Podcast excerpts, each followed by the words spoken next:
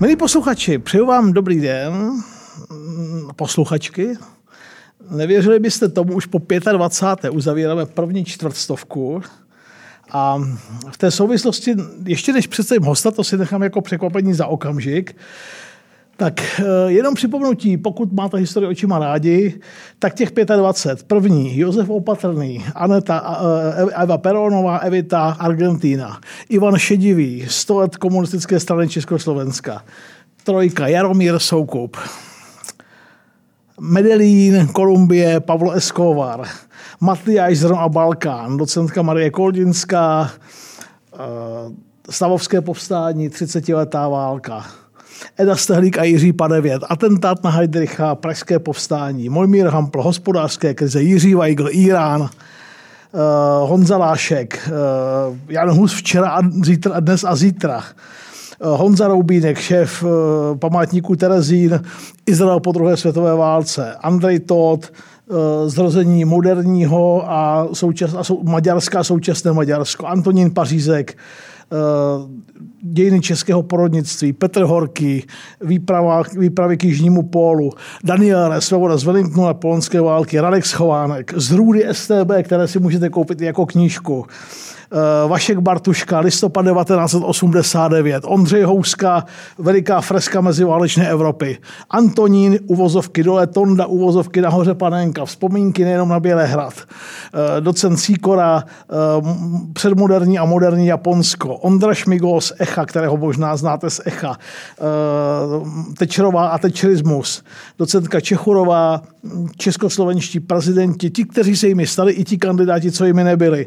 Michal Kocáb, odsun sovětských vojsk, Petr Nohel, od úmrtí posledního českého krále Karla I. A dneska 25. jubilejní uh, historik, diplomat, uh, byl několik let zástupcem velvyslance České republiky ve Spojeném království, eh, teď je analytik na odboru zahraničním kanceláře prezidenta republiky, jeden z mých báječných žáků, Honza Brunner. Honza, moc tě vítám na studiu, ahoj. Vítám tě a děkuji moc za pozvání, Martina. Těšil jsem se. Honza, na téma, o kterém si budeme dneska pojednat napsat skvělou diplomovou práci, kterou jsem měl před lety tu čest oponovat, vede tenkrát profesor Vladimír Nálevka, který tady s námi dneska už bohužel není. Budeme si povídat dneska o útoku teroristické organizace Černé září na izraelské sportovce na olympiádě v Mnichově, v roce 1972, čili bavíme se, budeme se o tom bavit sice s předstihem, ale v roce 50. výročí téhle smutné události, o odvetných akcích Izraele a o, to, o všem, co s tím tak či onak souvisí. Tak takhle jsem to dneska uvedl. Odzu ještě jednou vítám ve studiu a hned se ptám. Honzo, ten teroristický útok na izraelské olympioniky a následné odvetné operace proti Izraelcům proti palestinským teroristům patří mimořádně atraktivním tématům moderních světových dějin. Spielberg o tom natočil světoznámý film. Co tě k tomu tenkrát před tolika lety přivedlo, že se do toho pustil do tohle tématu? Tak mě vždycky zajímalo téma sport a politika, to mě fascinovalo. Já jsem se rozhodoval, jestli napíšu právě diplomku o berlínské olympiádě 36 nebo právě o Mnichovu a pak nakonec převážel Mnichov, protože jsem měl tu možnost mluvit s přímými aktéry Mnichova. Mluvil jsem s českými atlety, kteří tam byli s dalšími lidmi, takže jsem do toho zapojil i tu orál historii a to mě, to mě velmi lákalo, hmm. že jsem právě mohl pak sdílet ty jejich přímé vzpomínky. Já, to, já tomu úplně rozumím. Pro mě a pro posluchače, já jsem ročník 65 a olympiáda v Mnichově je první vůbec olympiáda, kterou si pamatuju. 68 ve třech letech. Mm-hmm. To Mexiko, to jsem byl hrozně malinký prcek, ale takové flashbacky, kousíčky, útržky z 72. roku si pamatuju. Třeba si pamatuju, že tyč, skok o tyči vyhrál mm, kluk z východního Německé jménem Nordvik. Vůbec nevím, proč, vůbec nevím, proč si to pamatuju. Vím, jak jsme s maminkou fandili Marku Spicovi. Legenda. Legenda. legenda. Sedm zlatých bazénů v Mnichovském. Americký fenomenální plavec. Vzpomínám si na amerického půlkaře, už nevím, jak se jmenuje, eh, který eh, ve finále půlky eh, takovým skokem předstihl sovětského atleta vyhrál. A potom na stupních vítězů si nesu, dal si ruku na srdce po americké a nesundal si tu čapku. Aha. Tak to, to, jsou, to jsou... O atentátu samozřejmě pokud o atentát nepamatuju si nic, mám doma Eh, staré číslo speciál vydání časopisu Stadion mm-hmm. a tam byla, myslím, z toho jenom jedna fotka, taková stručná popiska. Tak, eh, tak mám taky k olympiádě v Mnichově jako sportovní fanatik, dneska už jenom teoretik, jako myslím docela jako vřelej vztah. Než se dostaneme k samotnému útoku, pojďme si říct něco o tom, co pořádání olympijských her eh, pro Němce v roce 1972 znamenalo.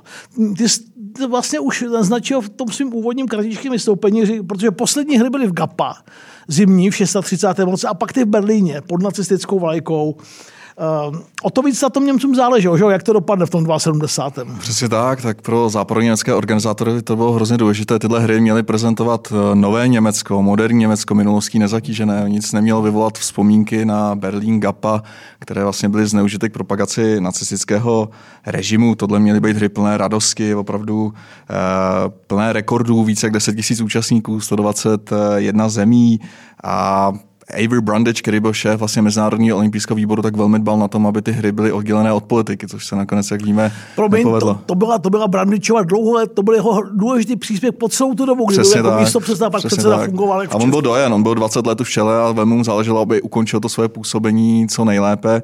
Problémem bylo, že jak se organizátoři snažili, aby nic nevyvolalo ty špatné vzpomínky, tak podcenili ty bezpečnostní opatření. Tam do vesnice vlastně přístup prakticky dokoliv. A když jsem dělal rozhovory s českými atlety, tak oni říkali, že tam právě své kamarády, že dali třeba hlídači u vchodu od značky, ten je pustil, nekontroloval. Tam opravdu nebyli žádní ozbrojení policisté v té vesnici, pouze hlídači s vysílačkami a prakticky kdokoliv se mohl k těm ubikacím sportovců dostat.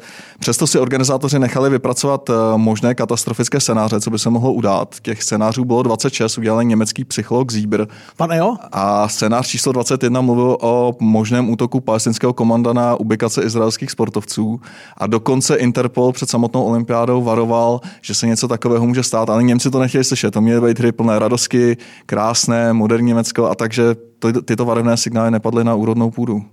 Mimochodem, mm, fascinující už byl, ten, byl, byl už ten stadion, že? Ten stadion, ten stadion je fascinující. Ten, to, je, to je tak strašně krásná stavba, určitě posluchači ho znají z fotografií.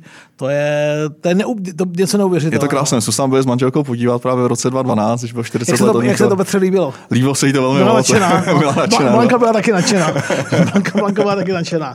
Tak, uh, tak tak to je, řekli jsme si, jak Němcům záleželo na pořadatelství, že vlastně teoreticky jako věděli, že se něco takového může stát.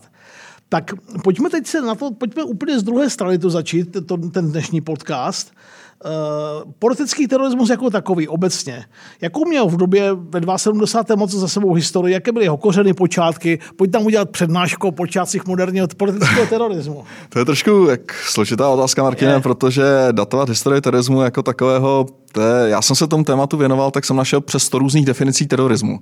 A když jsem pročítal například knihu historika Waltera Lakera Historie terorismu, tak on terorismus zatoval až do dob starého Říma. No jasně, no jasně. Kde zmiňoval právě židovskou sektu zílotů, eh, kteří útočili na římské legionáře nebo na židovské zrádce. Většinou ve sváteční dny se objevili na tržišky a podřízli hrdlo římského legionáře speciální dýkou zvanou Sika, pak zase splynuli s davem.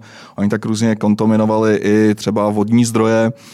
Eh, pak ještě známější je sekta asasínů 11. 13. století v oblasti Perského zálivu, kteří útočili na sunnické představitele většinou na sebevražedných misích a z legendárního hradu Alamu. Pak ale ten samotný pojem teror, tak ten byl poprvé použit eh, v době vlastně francouzské revoluce, to byl mm. režim de la terror, eh, známý Maximilian Robespierre, ale to byl spíš vládní teror, to byl instrument vlády. Ten terorismus toho byl odvozen a ty první skupiny, které jsou zmiňovány, tak je například ruská skupina Svoboda lidu, Jasně. která stala za, za atentátem eh, na cara Alexandra II. v roce 1881 a ty teroristické metody, která ta svoboda lidu používala, tak eh, pak eh, do svého, do svého repertoáru zařadili další pro skupiny na Balkáně, například to byly arménské skupiny nebo vnitřní makedonská revoluční organizace, které bojovaly proti osmanské říši. To je ten konec 19. Přesně tak, 19. Zlat, tak. zlatý věk terorismu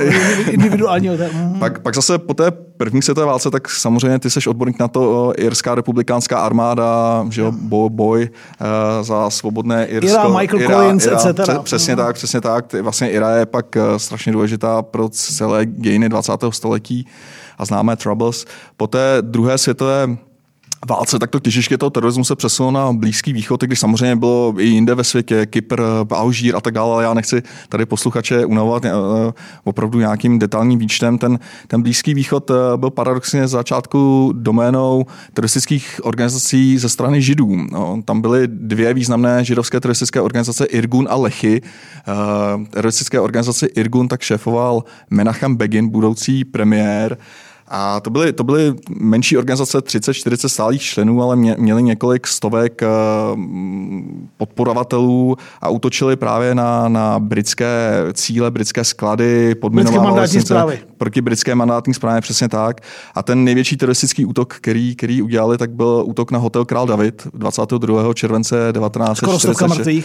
Přes 90 mrtvých, přesně tak, přesně tak. Tam bylo právě sídlo britských úředníků a postupně právě docílili toho, že v Británii síl ten odpor k angažmá právě v tom regionu, takže i tohle byl částečně důvod, proč se Brita, Britové postupně stáhli a v roce 48 pak samozřejmě vznikl stát Izrael, byl, byl první, první eh, arabsko-izraelská válka, kterou, kterou Izrael vyhrál a to těžiště toho terorismu se zase přesunulo postupně ze stran palestinských organizací proti Izraeli. A byly to většinou útoky mm, přes hranice mm, primárně z Jordánska na různé izraelské cíle. A v roce 67 pak byla samozřejmě velká šestidenní válka. No, šefre, to se nám teď nedávno vrátil z Jordánska. Ještě se o ně dostalo.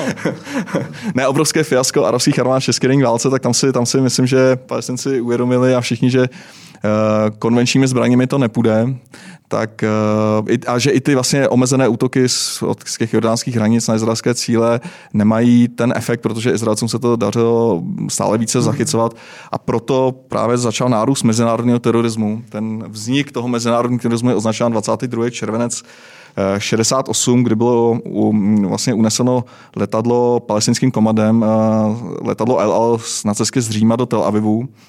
A to myslím, že bylo taky poprvé na To je začátek, je to, to je tak. začátek, je to tak. A tam vlastně to poprvé, co Izraelci ještě vyjednávali. Od té doby ta mantra s teroristy nevyjednáváme. Tohle bylo ale něco nového, opravdu tam i, i to, že to bylo izraelské letadlo, že tam byly politické cíle, eh, že, byla, že byl požadavek na propuštění palestinců z vězení, tak eh, a tam mediální pozornost byla obrovská, ale pro mě ten zrod moderního terorismu je ten Mnichov 72, protože tam poprvé došlo k tomu spojení eh, médií, té obrovské síly médií a toho terorismu mezinárodního, protože na ten útok koukalo 900 milionů lidí v přímém přenosu a tam si vlastně ty teroristi uvědomili, jakou tu sílu ty média jaký mají. Potenciál je v jak, jaký ten potenciál v tom je. Tak pojďme k těm palestincům. Eh, co tím přepadením sledovali, jakou historii měla, historii měla za sebou organizace Černé září před Měchovem?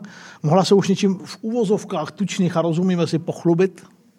Tak, uh, co byly začty? Co byly, co, co byly zač, jasně, rozumím, no. rozumím. Tak, uh, tak jak uh, tak samozřejmě primárním cílem Martine bylo upozornit svět na, na palestinskou otázku, vůbec viditelnit se, protože do té doby, do toho Mnichova, tak příliš lidí o organizaci Černé září eh, neslyšelo. Ona, ta organizace byla relativně nová, eh, odkazovala na rok 1970, kdy jordánský král Hussein zasáh proti palestincům, eh, palestinským táborům ve své zemi, protože už mu to přerůstalo přes hlavu. Vlastně ty palestinci trošku to byl takový stát ve státě a ten mezinárodní terorismus a ten obrovský nárůst těch, těch útoků, tak už kazil imič jemu samotnému. On se dostával pod velký mezinárodní tlak a proto povolal armádu a oni proti palestincům v září 70 zasáhli a proto ta organizace se jmenovala Černé září. A ten jejich první větší útok, který média zaznamenali, tak byl útok na jordánského premiéra Tala v listopadu 71 v káhirském hotelu hmm. Sheraton. Pak následovaly další útoky, například atentát na jordánského velvyslance v Británii a blízkého spolupracovníka krále Husajna, ten byl neúspěšný, ale útočili i na továrny dodávající Izraeli elektrické motory nebo zásobárny ropy, patřící Gulf Oil v Rotterdamu, patřící ESO Oil v Hamburgu po těch prvních útocích, zejména po tom útoku na jordánského premiéra, oni neměli problém s financováním svých akcí, protože mm, velmi například přispívá štědře kolonel Kadáfi, neomezený vládce eh, Libie a další arabské země. A dokonce se právě začali hlásit i mnozí mladí arabové do jejich řád. Ne, ne všechny akce se zdařily, to jedno fiasko, které, které bych zmínil, tak byl únos Boeingu 707 na trase Brusel, Vídeň, Tel Aviv, který unesli do Tel Avivu a tam poprvé zasáhlo izraelské komando proti ním a úspěšně, tak uh, tam to byla taková předzvěst věcí, věcí budoucích. Děkuji, že jste doposlouchali historii očima Martina Kováře až sem a plnou verzi, pokud vás zajímá a pokud si chcete poslechnout, najdete na info.cz.